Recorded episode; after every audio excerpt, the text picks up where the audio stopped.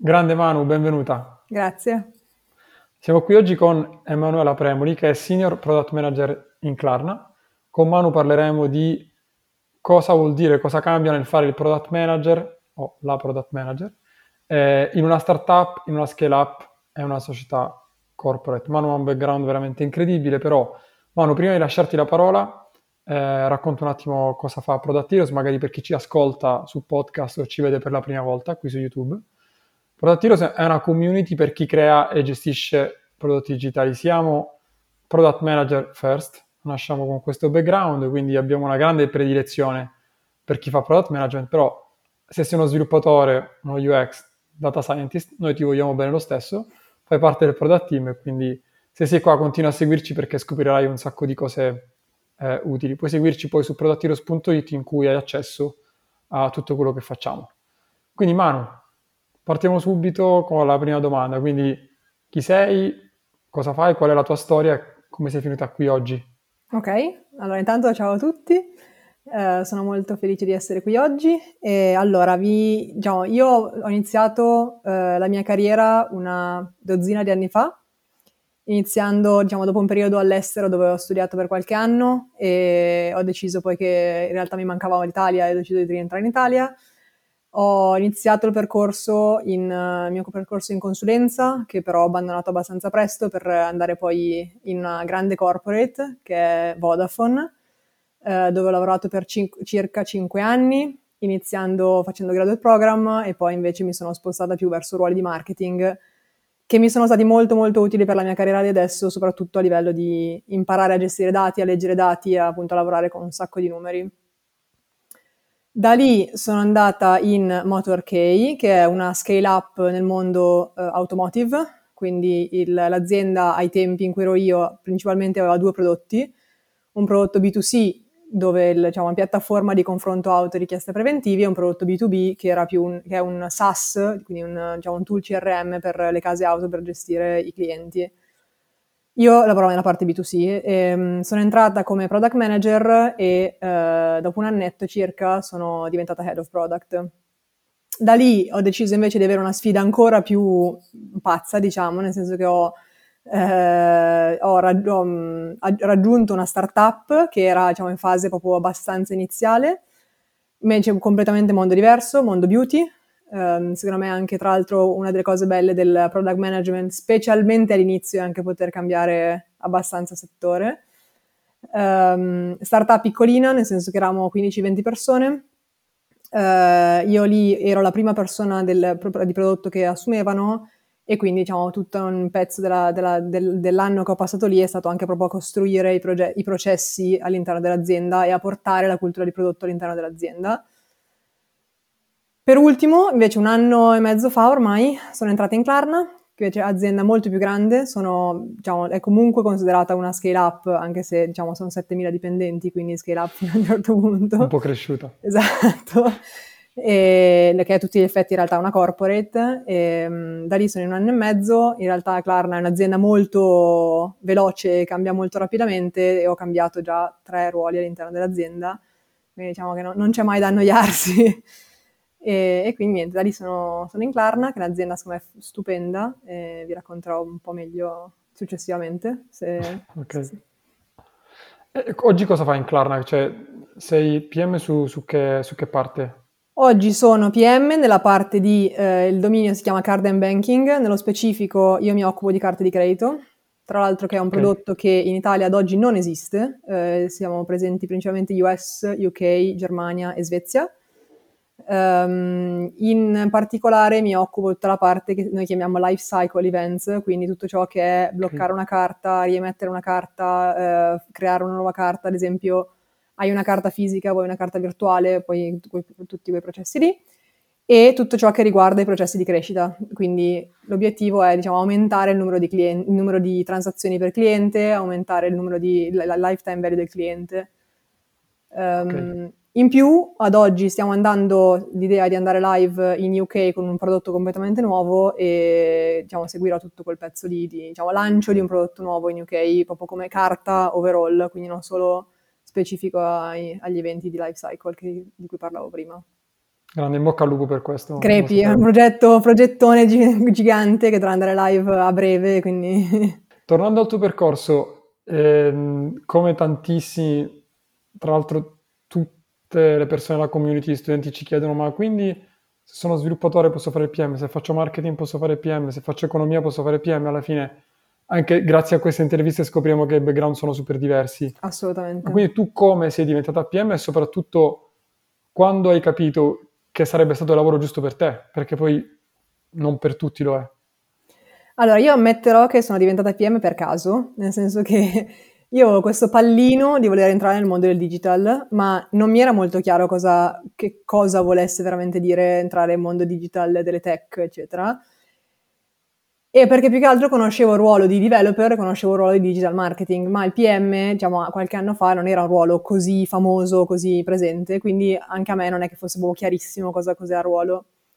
In realtà ho, avuto, ho fatto poi diciamo, la, la, conoscenza di una, di una, persona che mi ha, diciamo, mi, ha, mi ha, raccontato che in MotorK cercavano un product manager e, e, quindi da lì ho deciso di, diciamo, di accettare questa sfida. Diciamo, chiaramente i colloqui inizialmente sono stati tostissimi perché non avendo idea di niente di ciò che era product management, eh, chiaramente diciamo, lo, studio che ho, che ho, dovuto fare è stato abbastanza ampio.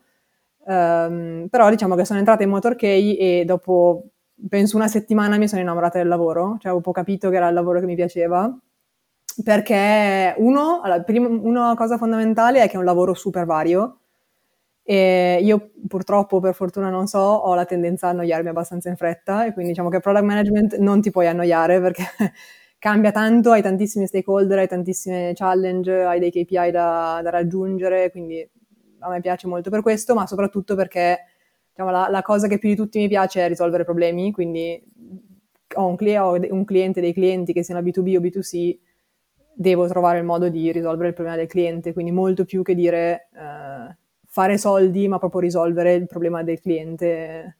E penso che sia uno dei lavori in assoluto che, in cui mettere il cliente al centro e capire cos'è, cosa è il, il need del cliente sia diciamo, in assoluto forse il ruolo più centrale in questo. Guarda, prima di passare al nocciolo della conversazione, però tiro fuori un tema che se vuoi è anche più una considerazione che viene da, diciamo, dall'espansione che sta avendo Productives, no? Sempre più persone vogliono collaborare, vogliono scrivere, quindi capita che qualcuno ci proponga dei contenuti. E, e proprio fino a qualche settimana fa ci è arrivato un contenuto in cui veniva detta una cosa simile, su cui io ero abbastanza in disaccordo, però sono sicuro che noi saremo d'accordo.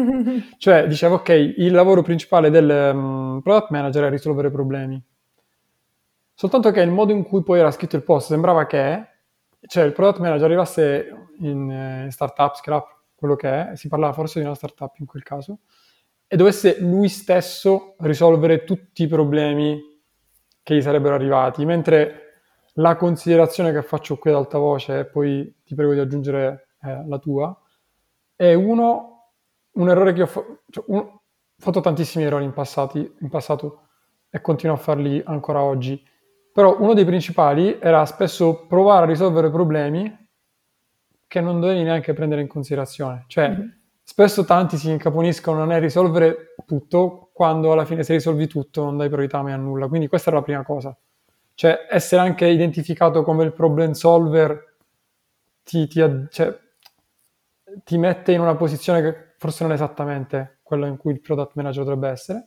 Il secondo errore che ho fatto è che mi sentivo così tanto il ruolo all'inizio che dovevo essere io a risolvere i problemi, non il team. E queste erano le mie due osservazioni. Tu cosa, come, come la vedi?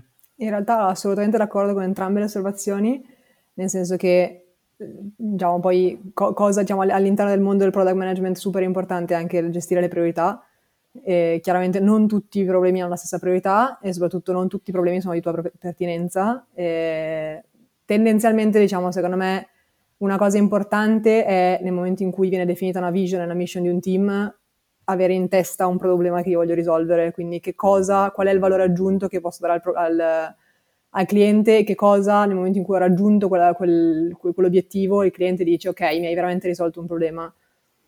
Questo è molto diverso dal qualunque problema abbia l'utente glielo risolvo, chiaramente. Che è un disastro. Esatto. E, e, allo stesso tempo assolutamente sì, nel senso che poi il product manager è diciamo, un po' il veicolo, ma è, cioè, il veicolo che aiuta il team poi a chiaramente a risolvere i problemi, un po' perché di fatto da, da solo il product manager purtroppo non, non, ha grandi competenze né di development né di design, né di, cioè, hai comunque chiaramente bisogno di un team a supporto, ma poi è il team che fa la grossa parte, quindi diciamo che vedo il PM un po' più come enabler del arrivare a raggiungere il, il, la risoluzione del problema. Ok, stiamo proprio in ambito startup, perché poi dove, cioè, non che in una corporate non ci siano problemi, in una scale up non ci siano problemi, però la startup se vuoi è un mega problema che rotola tutto il tempo ininterrottamente, senza tregua. Quindi oggi proveremo ad affrontare eh, le differenze del ruolo. Quindi tu hai, fatto, hai, diciamo, hai svolto il ruolo in queste tre tipologie di azienda. Partiamo dalla startup. Quali sono le peculiarità del ruolo da product manager in una startup? Chiaramente generalizzando, perché poi ogni startup è diversa, Chiaro. ogni industria è diversa eh, e lo sappiamo.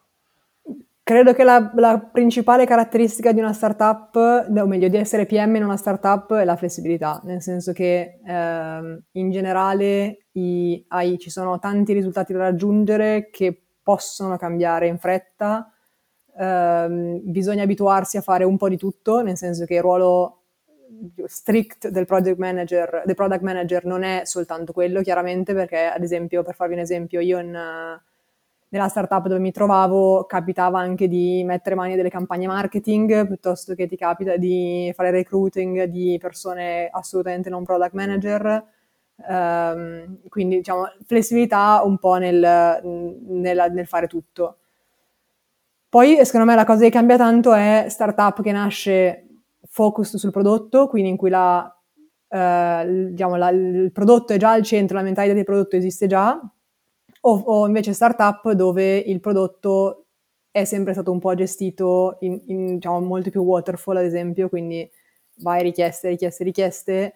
La cultura di prodotto magari è un, un po' carente, ad esempio, che vada dal veramente capire user research, capire cosa, cosa dobbiamo mm, portare, al eh, alzare il telefono, chiamare il developer e dirgli ciao mi serve questo per tra un minuto, eh, quindi zero prioritizzazione, zero studio dell'impatto che può esserci di qualunque richiesta tu fai. Um, quindi diciamo che secondo me appunto questo è difficile generalizzarlo perché dipende un po' dalla startup, però sicuramente la startup è per definizione molto più mutevole rispetto a un'azienda grande.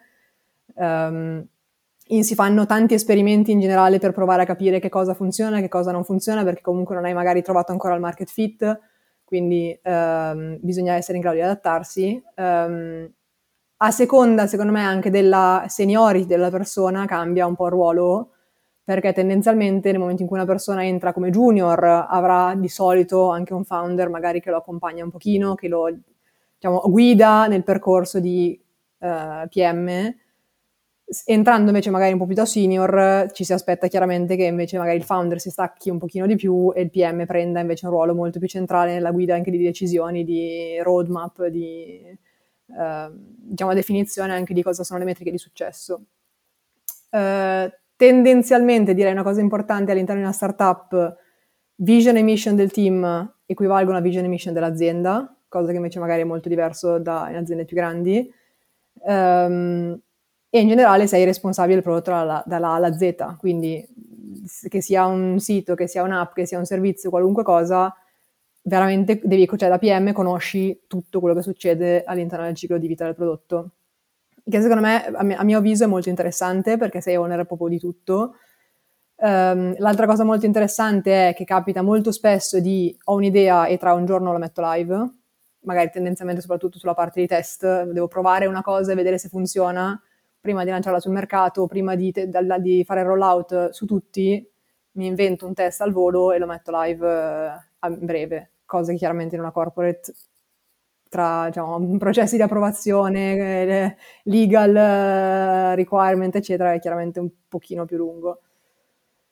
L'altra cosa che mi è capitata di fare all'interno appunto della, della, startup è anche proprio creare tutti i processi, per cui la, la startup dove lavoravo io non avevano mai lavorato in agile, quindi non avevano mai avuto uno sprint in vita loro e quindi grossa parte del lavoro è stata anche proprio mettere un po' in piedi tutto quel processo lì. Um, diciamo, come referenza anche rispetto ai colloqui o diciamo, proposte di lavoro che ricevo, vedo che abbastanza questa richiesta viene, è molto presente, cioè spesso non hanno, eh, non sono abituati a lavorare in Scrum o in Kanban che sia e hanno bisogno poi di un PM che dia anche un suo punto di vista da questo, da, da questo, su questa materia. Quanto è difficile in startup l'ingresso, perché comunque in una startup piccola c'è tanta identificazione col founder, no?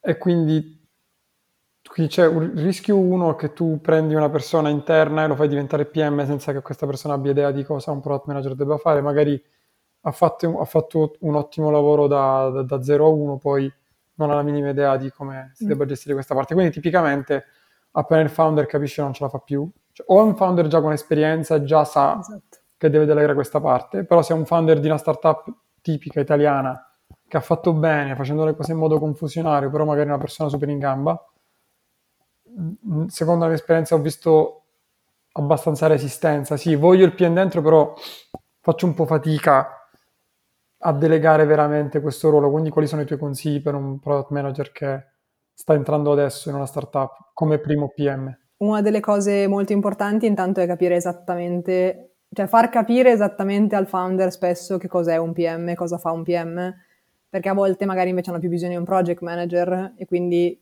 si crea un po' di, cioè diciamo, tutte, tutto il prodotto, le KPI, le cose successe, eccetera, rimane in mano al founder e il PM è solo quello che scarica a terra e che fa sì che le deadline vengano rispettate. Quindi questo secondo me è il primo step fondamentale, è provare a capire bene il ruolo del PM all'interno della, della startup. In generale uno scoglio grosso chiaramente che un founder è abituato a gestire lui il prodotto, lui o lei il prodotto, quindi cambiare questa mentalità e abituare il founder che è giusto lasciare un pochino le briglie e lasciare la libertà al PM non è facile.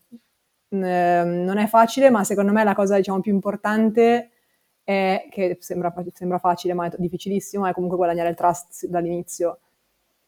Quindi banalmente, esatto, quindi banalmente eh, intanto parlare di risultati, quindi diamoci dei risultati, dove devo arrivare, eh, cosa ti aspetti, appunta tantissimo conta co- quali sono le expectations e definire diciamo le, le ground rules dal, dal, dal, giorno zero, nel senso che ok, io pre- pre- sto entrando nel team, ho bisogno di libertà, ho bisogno di capire qual è il limite di libertà che ti puoi prendere, capire quali sono, diciamo, che cosa la founder si aspetta di tenersi in mano e che cosa invece Uh, è disposto a cedere, quindi secondo me è un po' anche una contra- contrattazione all'inizio. Poi è chiaro che più fai bene, più secondo me è più facile poi diciamo, guadagnare il trust e, e quindi avere un po' più di libertà in generale. Come cambiano le cose quando lavori come PM in una scale up? Con una premessa che non abbiamo fatto perché la diamo entrambi per, per, diciamo, per assodata, che il lavoro da product manager cambia in modo drastico. Mm, queste tre diciamo, di diverse realtà aziendali, però sono tre lavori completamente diversi. Mm. Così come il lavoro da PM, magari in due corporate diverse, può essere molto diverso, ma una corporate che fa B2B enterprise, un'altra che fa consumer B2C, cioè B2C proprio eh, su prodotti low cost, sono completamente diversi, però ancora di più dentro una startup, scale up e corporate, proprio i due ru- i, i ruoli non si parlano uno con l'altro. Questo yeah. è il motivo che ora per noi è scontato, però quando abbiamo cominciato in realtà Vero. Magari quello che leggevamo si applicava a Google, a Facebook e noi eravamo la startupina lì cercare di capire come applicare i processi di Spotify. Eh, quindi come cambia il lavoro in una scale up quando c'è la necessità, quando non si, non si può più andare so, uh, di corsa o inseguendo la prossima opportunità? Allora, secondo me è diversissimo il lavoro, primo, punto numero uno, perché devi imparare a scalare i prodotti. Quindi quello che tu fino a ieri mettevi con una peccetta o un processo fatto a mano, chiaramente nel momento in cui devi iniziare a scalare e eventualmente anche internazionalizzare l'azienda, eh, chiaramente non puoi avere sempre una persona che a manella compila le cose o a manella scarica dati. E quindi diciamo che l'obiettivo è anche provare a capire co- come eh, scalare i prodotti. La parte diciamo di test di peccette rimane comunque, ma chiaramente deve essere limitata eh, o magari può essere ad esempio la parte iniziale per cui devo mettere live un prodotto in fretta, questa parte qui rimane, faccio un test rapido ma ho già in testa che comunque questo prodotto prima o poi lo devo scalare. E, ehm, la cosa molto diversa, secondo me, all'interno di una scale-up è la gestione degli stakeholder, nel senso che in una startup conosci tutti e li conosci bene perché comunque sono 15 persone, non dico che siamo tuoi amici, però è, molto semplice avere un buon rapporto. È più in una, una scale-up inizia già a diventare magari un'azienda in cui ci sono 100, 200, 300 persone e quindi chiaramente è difficile anche conosc- avere la confidenza con tutti per diciamo, gestire in, in, in, super facilità tutti i rapporti. Quindi la gestione degli stakeholder diventa sempre più importante e per di più secondo me è molto frequente anche andare attraverso varie reorg, nel senso che l'azienda si sta strutturando, saranno in una certa direzione, ha idea un'organizzazione del team che è X e Y e poi chiaramente più cresce, più si rende conto che magari manca un ruolo, che magari ha bisogno di più persone da un'altra parte, quindi le riorganizzazioni e le ristrutturazioni dei team sono abbastanza frequenti. Quindi quella cosa lì, diciamo, richiede flessibilità anche da quel punto di vista lì. Allo stesso tempo, essendo parte di una, st- una scale up, soprattutto se fai parte di una startup che diventa scale up, chiaramente è bello perché partecipi a queste cose. Quindi, eh, soprattutto come PM, almeno a me è capitato di essere molto coinvolta nel, nei processi decisionali di ma secondo te come sarebbe giusto t- strutturare i team? Uh, una decisione molto importante, ad esempio, uh, che noi avevamo preso in Motorkey è, che penso che sia abbastanza tipica per tutte le aziende, è capire cosa vuoi centralizzare, specialmente se vai, diciamo, internazionalizzi. Quindi cosa vuoi tenere, partiamo da una startup italiana, in Italia, cosa invece se vuoi aprire in X, in X uh, paesi diversi vuoi invece avere all'estero, quindi avere solo una sede commerciale, avere invece dei team di prodotto localizzati, avere magari invece dei product locali ma in, in nella country centrale. Quindi diciamo questa parte qui è una, una parte secondo me molto interessante, è una parte molto anche educativa, che un pochino va a tentativi, nel senso che è chiaro che uno ha un piano e poi, eh, una, ad esempio parlo di motor che abbiamo cambiato più di una volta anche organizzazione, come eravamo strutturati, eh, cosa era centralizzato e cosa no. Um, allo stesso tempo, l'altra cosa che secondo me è molto divertente è che hai molta più delega, perché chiaramente in un'azienda in cui magari ci sono 300 dipendenti, eh, il founder chiaramente non può entrare nel dettaglio di ogni singola cosa. E, ehm, e quindi diciamo che è molto più eh, strutturato il processo de, diciamo, in cui il founder entra nelle cose, per cui non è più, o meno, non dovrebbe essere più alzo il telefono e chiamo il developer o chiamo te tutti i giorni, ma è più magari hai un meeting più strutturato ogni X tempo, può essere settimanale, può essere bisettimanale, in cui racconti tu che cosa hai portato, racconti tu che obiettivi hai raggiunto, che roadmap ti aspetti di avere, e poi chiaramente il founder è comunque, cioè il founder e CEO che sia, comunque hanno diciamo, la parola in capitolo, però è un po' meno costante, diciamo, il check. E, um, I cambi di rotta in generale sono comunque possibili, perché appunto, come dicevo prima, ti stai strutturando, però è anche, ad esempio, trovo molto più facile centralizzare su di me le richieste, per cui eh, evitando di, cioè in startup capita molto spesso che partecipino magari nei meeting di refinement o nei meeting di apertura dello sprint, partecipi tutta l'azienda e ognuno ha un po' la sua da dire. e poi diciamo, e dici, vabbè, magari potevamo allinearci prima, arriviamo in, in, in apertura con delle idee un po' più chiare. Questa cosa qui in scale up succede molto meno, chiaramente ci sono i processi un pochino più definiti, per cui è un po' più centralizzato la richiesta delle, dai team esterni sul PM e, ehm, e, quindi sì, diciamo che da questo punto di vista è un pochino più semplice. È chiaro che questi processi vanno costruiti, quindi non, non ce li hai dal giorno zero.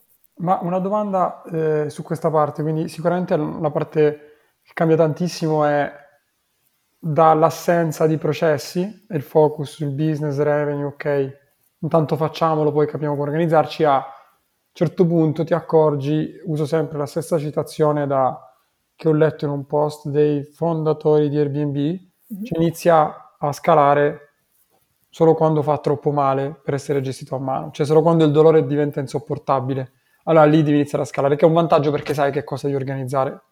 Ma la domanda è questa.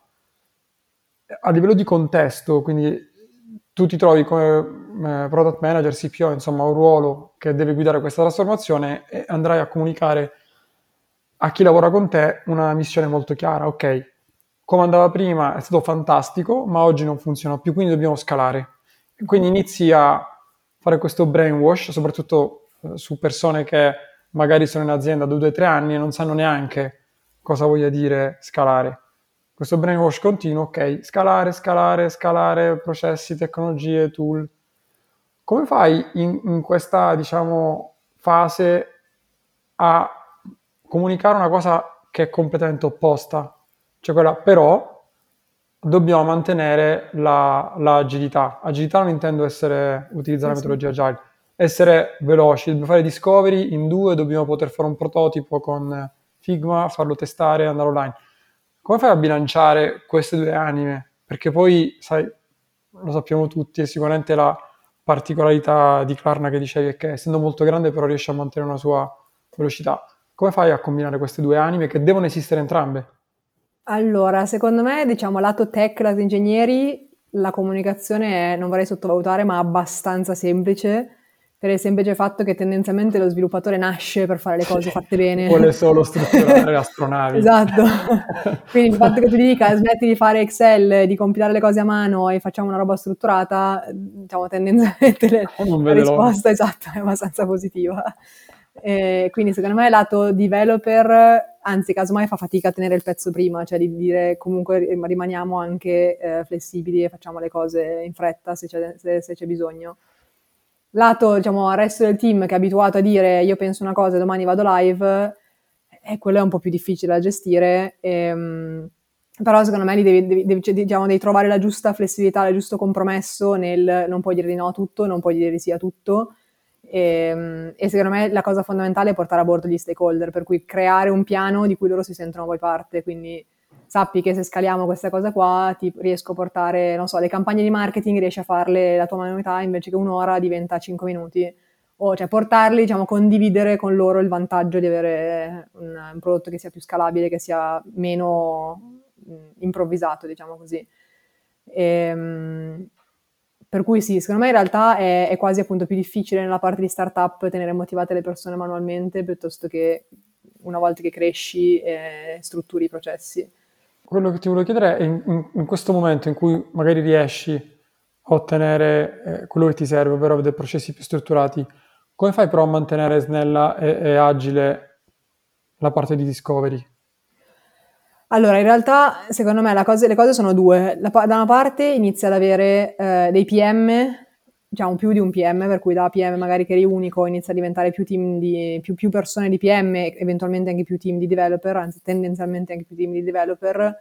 E quindi è vero che tu hai più focus nel crescere, ma avendo anche più developer riesci anche, cioè hai anche diciamo, una disponibilità di, di diciamo, ore lavorabili molto più ampia.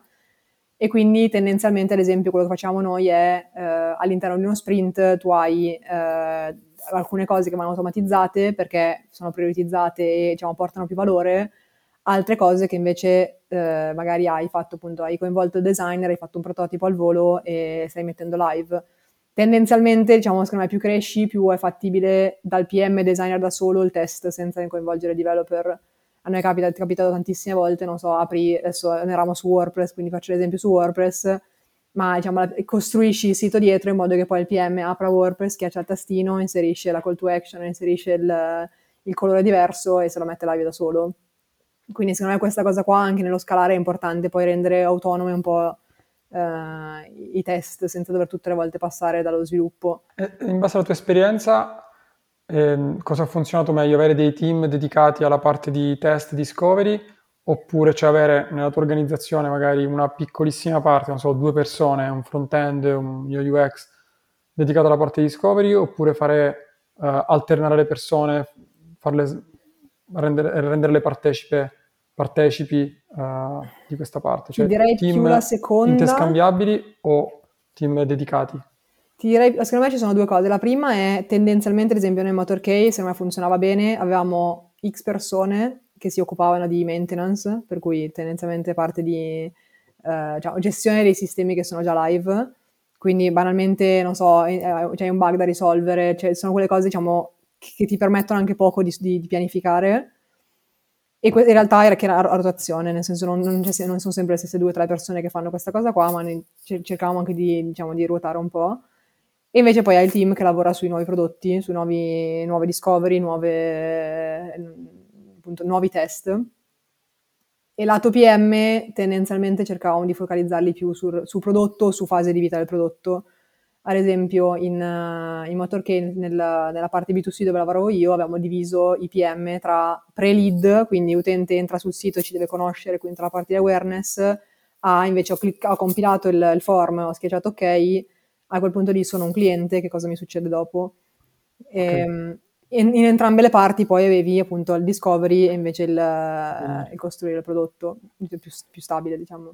Ok, processi ci sono, la società va da Dio, mondo, diciamo, corporate. Poi non sono sempre così connessi in modo lineare.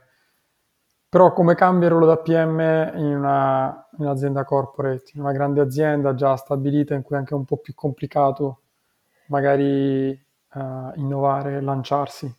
Aggiungo solo un pezzettino sulla diciamo, differenza tra scale up e startup, secondo me può essere interessante, è la parte di carriera dove okay. tendenzialmente diciamo, la, la, la, scale up ti permette a, a iniziare ad avere i processi anche di promozione, di carriera un pochino più strutturati e chiaramente è bello anche partecipare al mondo delle scale up perché è facile che poi più la startup cresce, più diventa scale up e cresce ancora di più e più poi fai parte di quella cosa lì e quindi cresci con, la, con l'azienda.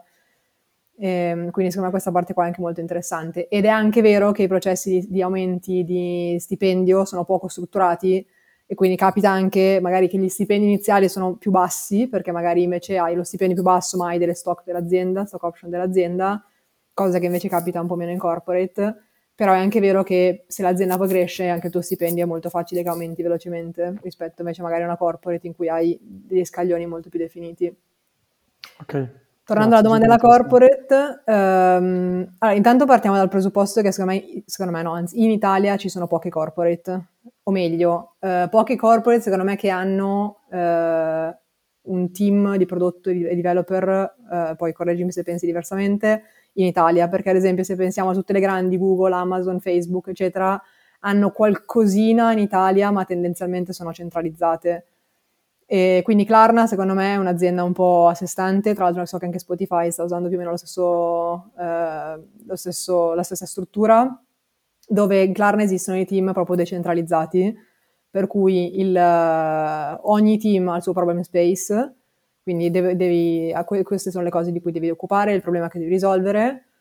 Tendenzialmente, anzi, lo scope del team, il problem space del team viene definito dal team stesso. Cioè, io ad esempio so che abbiamo un problema di, non so, retention dei clienti, ok, magari inizio a assumere le persone per fare retention sui clienti, poi come lo fai, che problema vuoi risolvere, su cosa vuoi focalizzarti, eccetera, tutto sta al team. E, però è completamente dece- decentralizzato, per cui il team viene assunto dove si trova. Cioè, se io trovo delle persone a Milano, le assumo a Milano, se le trovo a Lisbona, le assumo a Lisbona. Che secondo me è una cosa molto interessante perché ha fatto sì che è vero che da noi, diciamo, Svezia e Germania sono le country più grandi, ma siamo veramente presenti con team di prodotto in 30 country, una cosa del genere.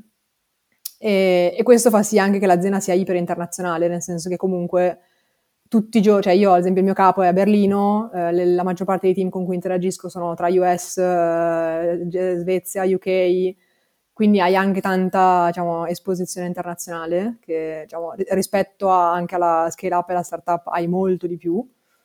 E, ehm, in generale eh, ci sono aziende corporate e aziende corporate. Cioè, cioè l'azienda corporate alla Google o Facebook che hanno una roadmap da qui a X anni, X mesi, adesso non, parliamo di Amazon che hanno le roadmap a due anni se non sbaglio, che sono più o meno definite. Ci sono aziende corporate come Klarna, che chiaramente è molto più piccola di un Amazon, in cui la roadmap se arriva a due mesi è già tanto. e, diciamo, sono delle scale up cresciute. Esatto. E, quindi in realtà devo dire che allora, il primo shock diciamo, che ho avuto entrando in Klarna è i tempi che mi sembravano biblici. Quindi non so, mi dicevano, ah, per rilasciare questa cosa qua ci vogliono sei mesi. Dico, sei mesi? Cioè io in una startup in due giorni l'avevo rilasciato.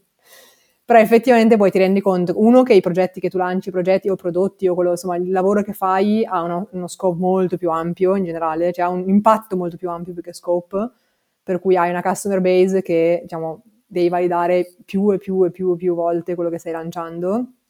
Essendo poi una banca, noi abbiamo anche un sacco di. Super regolamentato, immagino. Esatto, un sacco di problemi regolamentari, per cui chiaramente hai N step da fare prima di poter dire ok, vado live con questa cosa. Quindi anche il test, diciamo, fatto un po' a um a um. Mm. Qualcosa vuoi fare, però diciamo che il rischio legale e regolamentare non sempre te lo permette. E, um, la cosa molto diversa è chiaramente il problem space che tu vedi, cioè lo scope che tu vedi, nel senso che in una startup, dicevo prima, vedi dalla A alla Z e conosci tutto del prodotto, in una, in una, corporate vedi il, non dico il tuo angolino, ma abbastanza, cioè è un problem space che è molto specifico, eh, in cui sai, vai molto molto nel dettaglio. In una startup, se il, se il problema specifico non è super risolto, non importa, in una corporate chiaramente diventa molto importante ogni singolo pezzetto del prodotto che deve essere perfetto. Questo si porta chiaramente dietro il problema, secondo me, forse più grande della, della, della, start, della corporate, che sono le dipendenze. Perché chiaramente devi coordinare diversi team affinché le roadmap si parlino e affinché non, fu- non funzioni. Voi come fate? Questa parte qui è difficilissima, onestamente ti dico che in Klarna funziona fino a un certo punto, onestamente. Um, in realtà diciamo che funziona per il fatto che è comunque a piramide, noi siamo organizzati a prodotto, per cui la, es- esiste okay. un domain che si chiama Card and Banking, quindi poi c'è un domain lead in, in cima che ha la visibilità e diciamo, coordina i tempi però non ti nego che capita delle volte in cui tu hai finito il tuo pezzo e il, il, team dopo è indietrissimo, non riesce a mandare live il prodotto. Però diciamo che tendenzialmente quindi è un grosso lavoro di coordinamento, di sync costanti, quindi tutti i giorni o tutte le settimane a seconda dei progetti hai degli allineamenti extra team, eh, che è anche il bello, eh, perché poi appunto ti, ti permette di vedere tante sfaccettature diverse, di parlare con tante persone diverse, che magari appunto è un po' meno in startup, eh, però sì, ogni tanto è un po' frustrante perché comunque dici dai, io ho finito e a che punto sei tu e invece devo essere bloccato. E quindi esatto, lì invece è molto flessibilità anche della, eh, diciamo, non dico della roadmap, però delle attività che fai, cioè devi fare in modo che le attività che tu finisci non siano bloccate necessariamente dal, dal, dal, dall'attività dell'altro. Magari hai, ho finito tutto quello che potevo finire sono già in grado di passare all'attività successiva, poi quando quella lì verrà sbloccata, sblocca anche la mia e andiamo live lo stesso.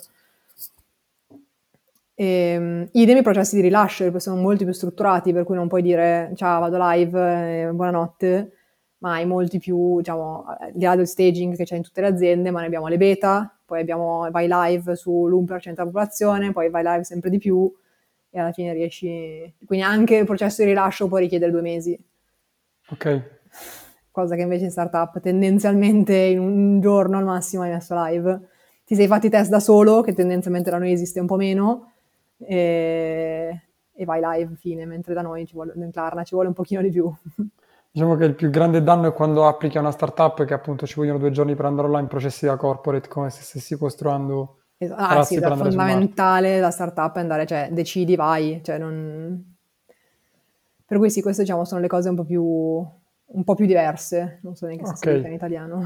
E stando, diciamo, la, le cose che ti piacciono di più de, delle, de, delle, tre tipologie di aziende?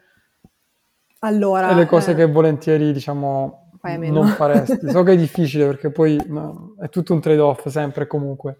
Però cosa che ti piace di più della startup, di lavorare in una startup, in una scale up e, in una corporate? Allora, la startup, secondo me la cosa più bella, che quello dicevo prima, è conoscere tutto il prodotto, che è una cosa che in generale io ricerco e mi piace, quindi vedo che anche in Klarna magari mi faccio il meeting in più per capire come ha fatto il prodotto dell'altro perché è proprio interessante secondo me e è interessante sapere anche l'impatto, cioè in un'azienda quando sei in un'azienda grande tendenzialmente l'impatto che tu vuoi avere, non so, devo, devo alzare il numero di transazioni al mese fatte dall'utente con la carta, l'impatto che tu come singolo team puoi avere è molto più piccolo rispetto a una startup, nel senso che io lavoro sul mio certo. angolino, poi chiaramente quel, quel stesso KPI è impattato da tanti team, quindi secondo me la startup ha il bello di sei owner di tutto, quindi ovunque, cioè qualunque KPI vuoi prendere, qualunque success metric vuoi prendere, qualunque cosa vuoi fare, la velocità e, il, e diciamo, l'ownership è, è, modificabile o gestibile da te.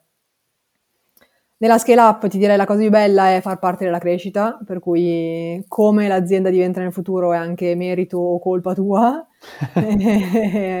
Quindi diciamo che secondo me questa parte qui è molto interessante e, e la parte corporate, eh, soprattutto, diciamo, la cosa che in assoluto mi piace di più, anche se non è legata al day by day, è, sono le persone. Nel senso che io, ad esempio, vedo in Klarna i PM miei pari sono gente che era, non so, ex product director di TripAdvisor, ex product director di aziende grandi, quindi che hanno un sacco di cose da insegnarti e rispetto alla startup in cui magari invece sei in 1, 2, 3, 5, che però magari hai tendenzialmente magari hai assunto tu, quindi magari hanno anche un po' meno esperienza di te quindi diciamo la cosa di corporate, che, che, è anche il motivo per cui ho raggiunto una corporate, piaceva proprio questo aspetto di voler imparare. Al di là di tutto, quello che ho fatto fino adesso, validare è giusto, non è giusto, in un'azienda grande come si fa, eh, che poi al contrario diciamo, posso riapplicare alla startup invece se domani, domani dovessi tornarci. Ok, e invece quali sono i lati negativi? Allora, la startup sicuramente la cosa peggiore è la lotta per le priorità, nel senso che tutti hanno sempre comunque un, un loro, un loro um, voglia di dire, voglia di, cioè, di, spingere la loro attività, ma giustamente, nel senso che poi eh, diciamo, gli, gli, esperimenti e idee vengono un po' da tutti. Um, allo stesso tempo, eh, nella, nella, scale up invece è, eh, ti direi la cosa forse che mi piace di meno è il fatto che potresti non essere d'accordo come sul come vengono eh, diciamo, scalate le cose. Ok. Uh, o anche il fatto che, ad esempio, a noi capitava spesso il, che stai crescendo, stai costruendo l'azienda, il top management cambia, può, può, cambiare spesso. E chiaramente quando cambia il top manager, tutto il resto viene un po' risciaffolato a, piace, a piacimento. Eh, quindi, diciamo, devi essere molto pronto a oggi faccio questo, domani cambio team e nella corporate direi le dipendenze da altri team, che quando intanto dici dai, dobbiamo fare questa cosa qua, andiamo live e devi aspettare 27 team che ti rispondano, che approvino, che poi hai, hai provato una cosa e vai dritto e poi no, aspetta, non avevi coinvolto l'ultima persona, ti sei dimenticato, quindi, quindi sì, è forse la cosa più... cioè il non avere diciamo, la flessibilità di dire penso, faccio, vado. Beh, sicuramente la cosa, cioè la costante che trovo nelle tue risposte, sia nelle positive che nelle negative, è che hai tu, un'evoluzione del processo decisionale, per cui nella startup è molto amici al bar, ok, decidiamo, bene o male alla fine si fa, ed è tutto molto veloce sì. e spesso anche confuso. Scale up inizia a raccontarti una storia diversa, però c'è ancora quella, diciamo, confusione che deriva dal mondo startup, in cui giustamente la cosa che hai lanciato e che io colgo benissimo è che magari tu sei lì a fare quel lavoro là da PM, poi in una startup che diventa scale up deve saperci diventare scale up e non, tutti, non tutte le persone del top management possono vivere quella nuova vita in un'azienda, cioè da, da, da tutte le letterature, tutto quello che leggi su internet o libri alla, alla, alla, nostra esperienza sappiamo che non tutti sono in grado di fare quel salto, che non è giusto o sbagliato, ci sono persone che sanno fare bene una cosa e peggio un'altra. E quindi quando è una persona che magari Mm, diciamo, s- sarebbe stato meglio in una startup che ti vuole inventare processi nuovi, capisci che forse non è la direzione giustissima, mm. eh, quello in cui stiamo okay. andando.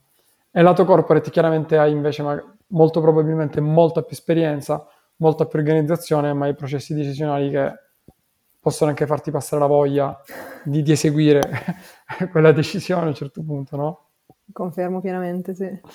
Eh, ok, è interessante il passaggio che hai fatto, che è diciamo, percorso di carriera, tra virgolette, normale, eh, nella carriera di chi da PM si evolve verso il ruolo manageriale. Mm-hmm. Però ci racconti meglio come cambia il ruolo da product manager a head of product, e quindi come cambia il tuo focus, come cambia il tuo day to day, e quindi come cambia anche il, il focus che hai. Sì. Allora, la primissima differenza che mi viene in mente, il grosso cambiamento, è la gestione delle persone nel senso che al di là di può capitarti, io ho avuto la fortuna di crescendo con l'azienda di assumere il mio team, quindi diciamo un grosso ruolo è proprio capire di che persone hai bisogno, che tipo di persone devi assumere, che tipo di ruoli devi assumere, perché ad esempio nel team io avevo sia designer che product, quindi anche capire che bilanciamento hai bisogno tra designer e product, se vuoi un designer o vuoi un UX e un UI separati, quindi capire che tipo di persone hai bisogno. E, ehm, la cosa carina, tra l'altro, è che se cresci all'interno dell'azienda, tendenzialmente dovendo assumere il team, all'inizio avrai una persona e poi da lì piano piano cresci e quindi avere una persona ti aiuta anche a imparare, cioè a, a sperimentare questa cosa. E, um, la cosa fondamentale è che secondo me il PM, da, il Head of Product, diciamo, l'obiettivo principale è, è semplificare, lo, sto, sto semplificando la frase, ma semplificare la vita alle tue persone Um, nel senso che devi, un po' il verbo che usavo prima, cioè enable them a raggiungere loro, gli obiettivi. E, primissima cosa quindi è imparare che non puoi fare tutto da solo. E magari tipo a me capitava Quanto ci hai messo a capirlo? Tantissimo, tantissimo mi capitava all'inizio di dire vabbè dai lo faccio io che ci metto di meno. E, e poi grande errore, cioè imparare a delegare è fondamentale. E, ma anche dalle stupidaggini della domanda, cioè una persona viene da te e ti dice ok, devo fare questa cosa, come la faccio? Non dargli la risposta, cioè come lo faresti tu? 100% cioè... d'accordo, 100% d'accordo, guarda questo è bestiale. Eh, questa cosa qui capitava, all'inizio mi capitava abbastanza di tendere a dare risposte, poi impari che è proprio sbagliato perché devono arrivarci loro e poi devi, chiaramente devi guidarli, non è che puoi dire arrangiati, però tu come lo faresti e costruisci il percorso insieme. Infatti questa, io la, ma forse ne avevamo già parlato in passato noi due quando dovevamo scrivere un po' sul Product Heroes, che è proprio la, la risposta più bella che, che, ormai chi lavora con te, chi lavora con me, lo sa, cioè che, che alla fine la risposta è sempre ok, tu come lo faresti? E poi la cosa figa di questa cosa qua è che loro lo sanno, sì. cioè loro lo sanno, secondo me gente sta in gamba che però magari fino a quel momento è stata abituata a lavorare per qualcuno piuttosto che lavorare con qualcuno per un obiettivo e quindi fanno anche fatica a capire se stanno lavorando bene o male perché non viene misurata l'attività. Quindi si aspettano che tu gli dica come fare e, e naturalmente da problem solver qual eri fino al giorno prima perché così dovevi essere cazzo tu glielo vuoi dire, cavolo, tu glielo vuoi dire subito perché ce, ce l'hai qua, però ti violenti e fai puff. Black. Tra, tra, l'altro magari... questa cosa mi capita anche in Klarna, dove cioè, magari le persone nuove che sono appena entrate ti dicono ah io ero abituata alla mia vecchia azienda che mi dicevano che tutti i task da fare sono A, B, C e D, invece l'approccio qui è, dico, eh sì. Sì Però effettivamente pazzesco. così cresci molto di più e cioè, il team è molto più parte di un, diciamo, un obiettivo comune, quindi per me è un po' fondamentale questa cosa. E, ehm, la, il ruolo grosso anche, chiaramente fai meno operatività da head of product, per cui magari il tasto gira, ne apri, qualcuno ti capita, a me, a me capitava di aprirlo, ma magari ne apri un po' meno, e, ma la cosa fondamentale è definire gli obiettivi del team. E, ehm, dove definire gli obiettivi vuol dire anche saper comunicare bene, perché tante volte eh, io sento di, ah ma io te l'avevo comunicato e quello era l'obiettivo.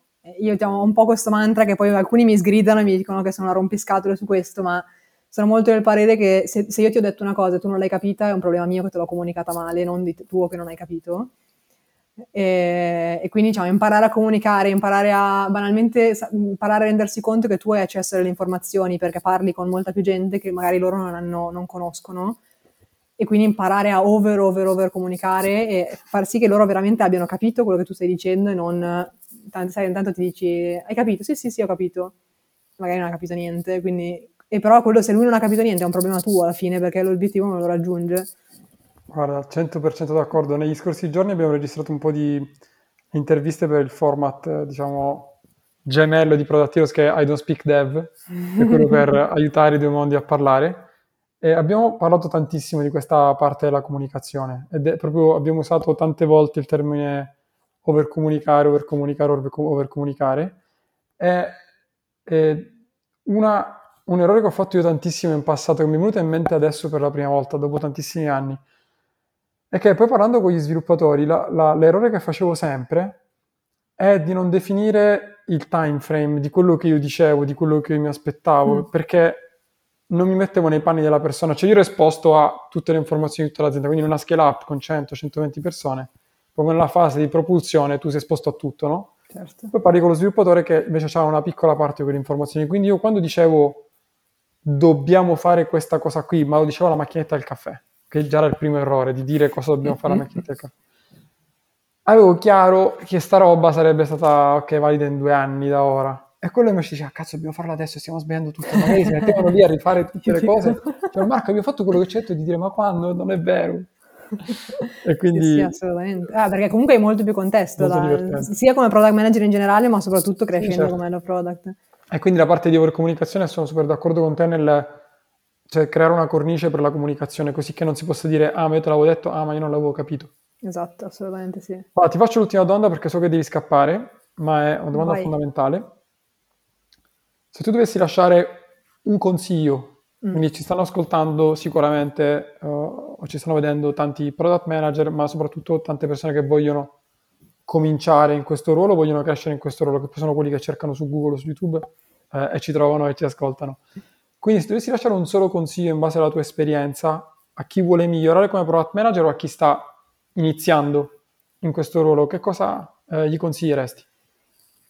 Ti direi la cosa più importante che ho imparato sulla mia pelle è buttarsi, cioè sperimenta, vai, eh, il product management ti, ti, permette fortunatamente di fare tanti esperimenti, tante cose nuove, non avere, quindi non avere paura di sfide, non avere paura di muri giganti che ti trovi davanti e che dici non ce la farò mai, probabilmente la sensazione quella iniziale, sì, non ce la farò mai, ma vai. E, ehm, secondo me cosa, una delle cose più belle che dicevo anche all'inizio del PM è il fatto di poter variare molto, il fatto di avere molta libertà decisionale, eh, però chiaramente questo si porta dietro anche la, la, necessità di rischiare, perché se non rischi non riesci a prendere decisioni, non riesci, non riesci diciamo, rimani un po' immobilizzato. Quindi secondo me sì, rischiare, non aver paura e sono sicura che queste cose qua tornano indietro. Grande Manu, grazie mille, eh, sei stata davvero preziosa. Grazie a te. Ti manderemo le domande che ci faranno, ce ne fanno tantissime via mail o via commenti. Vi salutiamo, grazie per averci ascoltati e o visti e ci vediamo alla prossima. Ciao Manu. Grazie a tutti, grazie. ciao, buona serata. Ciao, ciao ragazzi.